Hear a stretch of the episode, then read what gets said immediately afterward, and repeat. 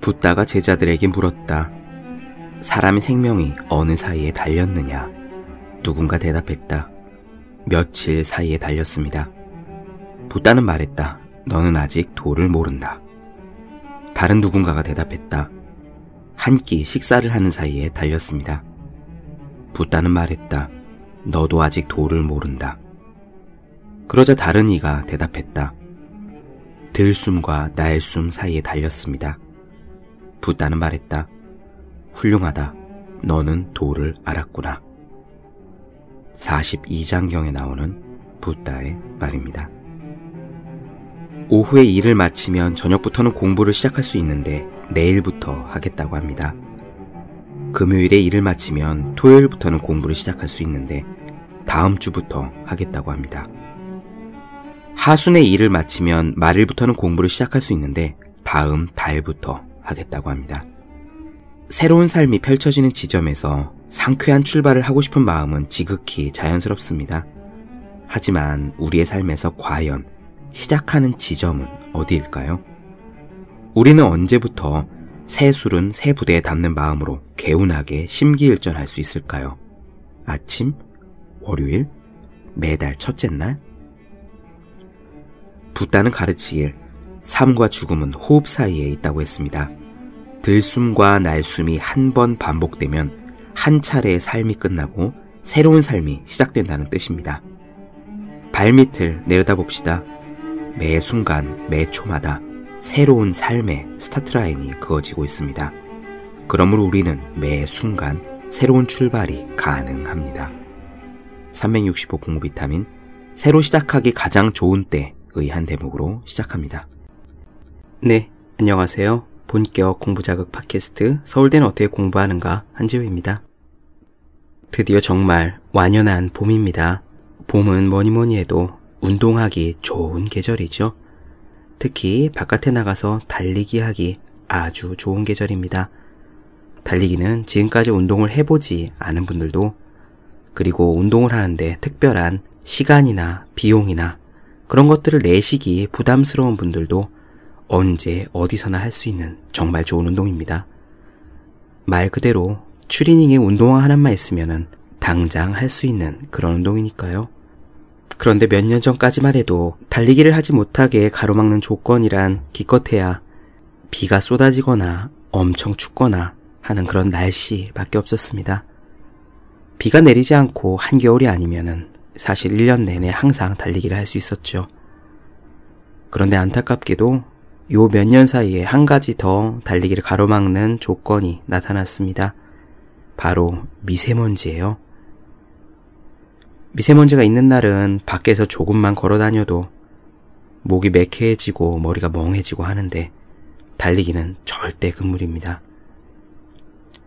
차라리 비가 쏟아지는 날은 비를 맞고 뛸지언정 엄청 추운 날은 히트텍을 끼어 입고 달릴지언정 미세먼지가 있는 날은 달리기를 해서는 안 됩니다. 어쩌면은 몇십 년 뒤에는 그러니까 점점 더 황사가 심해지고 대기 환경이 안 좋아지면 봄은 달리기 하기 좋은 계절이라는 말조차 사라질지도 모르겠습니다. 그러므로 이렇게 아직 좋은 날이 있을 때 우리 열심히 운동을 해야 하지 않을까요? 저도 이 녹음을 끝나는 대로 운동화 끈을 졸라매고 바깥에 개천에 푸드를 데리고 달리러 나갈 예정입니다. 네이버 쪽지로 이렇게 질문해 주신 분이 계셨어요. 저는 의지가 많이 부족한 편입니다. 특히 공부할 때 시작하는 게 너무 힘들어요. 책상에 앉지 않고, 그러니까 집에 오면 옷을 갈아입고 바로 컴퓨터를 켜거나 침대에 누워버립니다. 침대에 누워서는 해야 하는데 해야 하는데 계속 생각만 하다가 아침에 후회하면서 일어나기를 반복하고 있습니다. 이게 꼭 고치고 싶은데 졸리지 않아도 누워버리고 공부는 저기 뒤편으로 미루고 미뤄 시험 기간에 벼락치기로 하거나 공부를 아예 안 하고 시험을 본 적도 있습니다. 이번 학기엔 꼭 성적도 올리고 나쁜 습관도 고치고 싶은데 여러 공법을 알고 있지만 알아도 써먹지 않는 저는 어떻게 해야 할까요? 라고 질문을 주신 분이 있습니다. 두 가지 말씀을 드리고 싶어요. 우선 첫 번째는요. 이게 아마 거의 모든 수험생, 학생, 직장인들이 똑같이 고민하는 지점이라고 생각합니다. 이와 같은 동일한 질문을 정말 정말 많이 받았습니다. 그리고 여러 차례 말씀을 드렸지만 제가 365 공부 비타민을 써야겠다라고 생각한 이유도 공부에서 제일 어려운 것이 어떤 과목이나 공법이 아니라 단지 책상에 앉아서 공부를 시작하는 것이 가장 힘들다라는 이야기를 듣고 나서 결심했던 거거든요. 그래서 우선 첫 번째는요, 너무 걱정하실 필요가 없습니다. 자괴감 들으실 필요도 없고, 그것 때문에 자존감이 낮아질 필요도 없습니다. 다 그렇게 살고 있고, 그것이 누구에게나 어마어마한 골칫거리라는 점을 우선 인식하셨으면 좋겠어요. 그리고 두 번째, 그럼 어떻게 해야 되느냐? 제가 생각하기로는 집에 돌아온 바로 그 순간이 포인트인 것 같습니다. 집에 돌아와서 옷을 벗고 눕는다든지, 집에 돌아와서 일단 TV 앞에 앉는다든지 하는 그 순간 있죠? 바로 그때 운동을 하시기 바랍니다. 집에 돌아온 뒤에는 열일 제쳐놓고 운동화를 신고 밖으로 나가는 거예요. 달리기를 나가도 좋고 안 되면은 방에서 유튜브 영상을 참고로 맨손 체조라도 무척 좋습니다. 그렇게 해서 땀이 좀 나고 심신이 업되면은 의욕이 조금 생길 겁니다. 이게 우리네 몸과 마음은 같이 움직이게 되어 있습니다. 기뻐서 웃는 것이 아니라 웃기 때문에 기쁘다라는 명제가 심리학 연구 결과 사실임이 확인이 되었죠. 마음이 움직이기 싫어하면은 몸부터 움직이면 됩니다.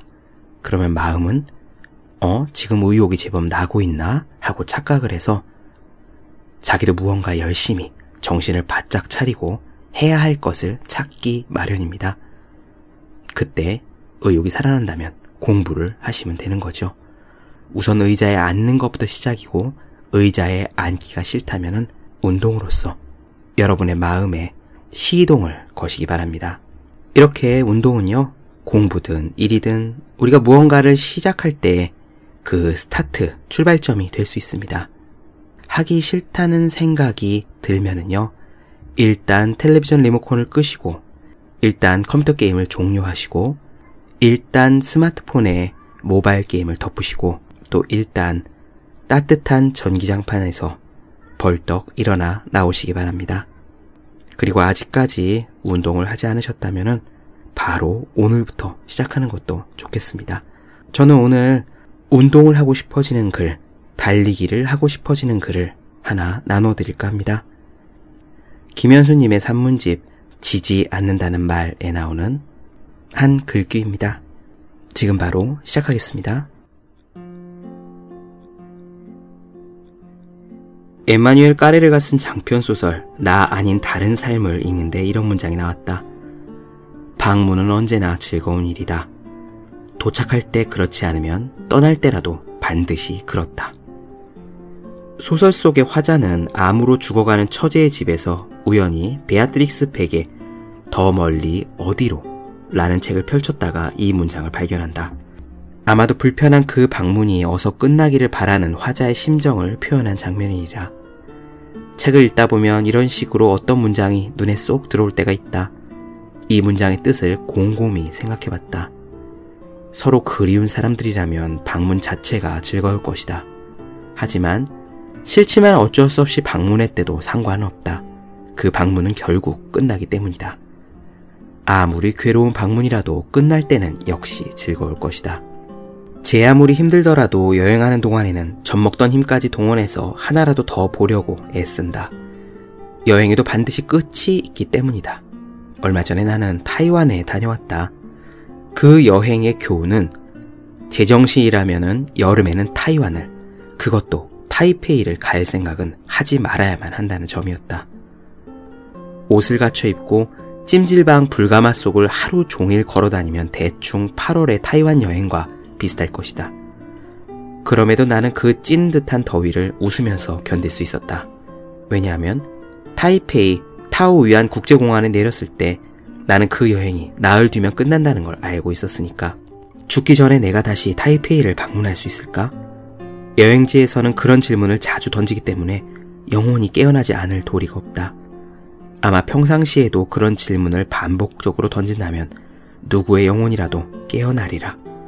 죽기 전에 내가 이런 소설을 다시 쓸 수 있을까? 이런 질문은 내게 무척 중요하다. 35살에 쓴 소설을 읽노라면 다시는 그런 소설을 쓰지 못할 것 같다. 그러므로 지금 쓰는 소설 역시 미래의 내가 다시 쓸 수 없는 소설이겠지.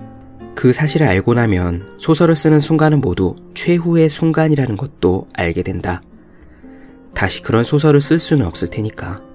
그렇다면 써볼 건 다 써봐야 한다. 힘들다고 더 이상 못 쓰겠다고 말하는 건 타이페이를 갔더니 너무 더워서 호텔에서 한 걸음도 나가지 못했다고 말하는 것과 똑같다. 내가 타이페이를 다시 방문할 일은 없을 것이다. 그렇다면 무엇을 해야만 할까?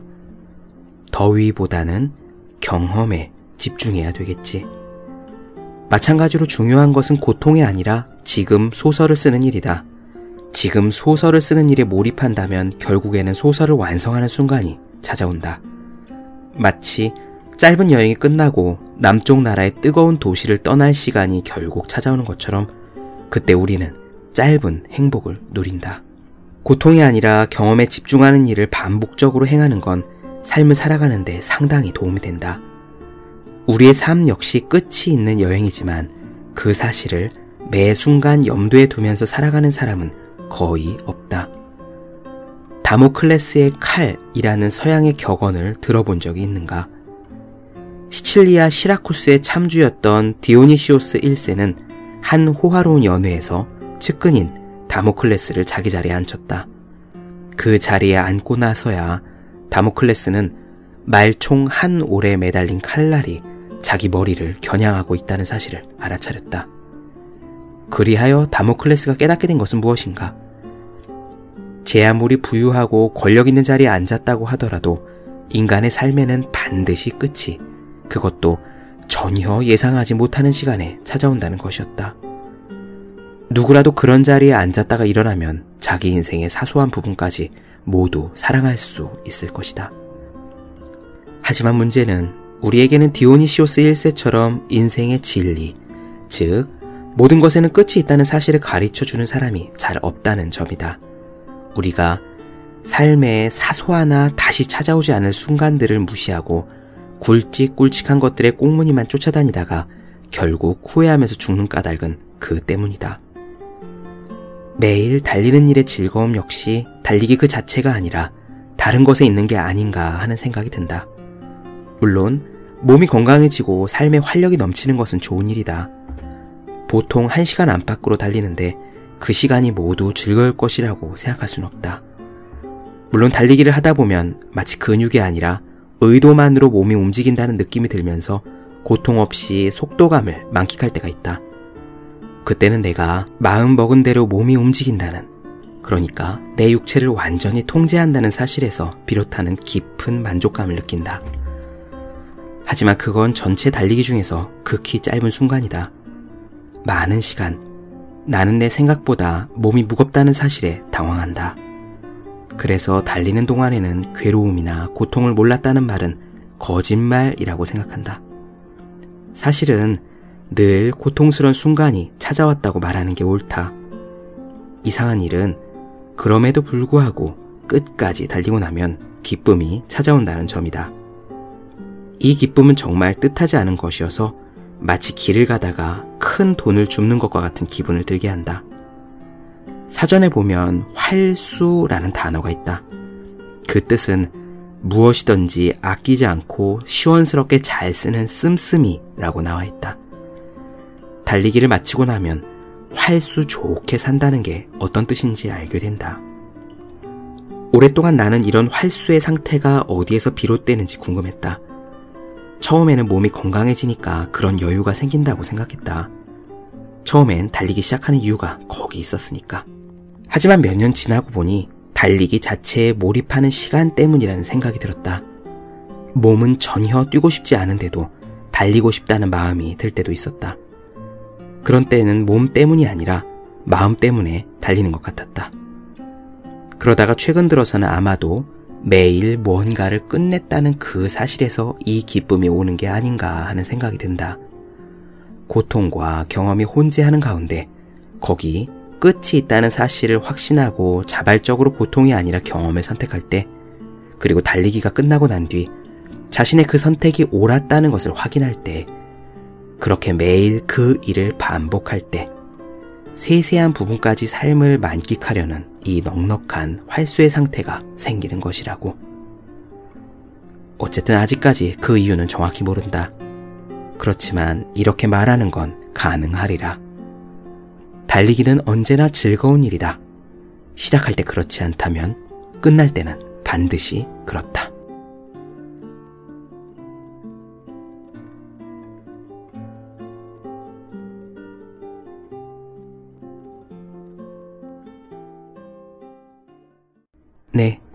여러분 어떻게 들으셨나요?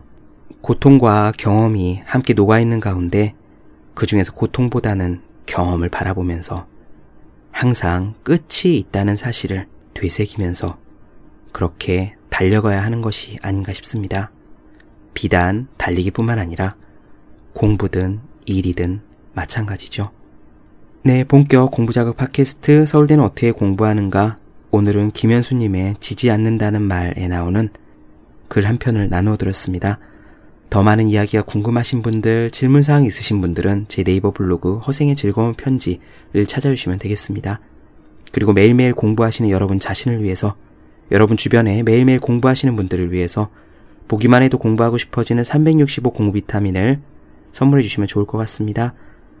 여러분 저는 다음 시간에 뵐게요. 오늘은 여기까지 하겠습니다. 여러분 모두 열심히 공부하세요. 저도 열심히 하겠습니다.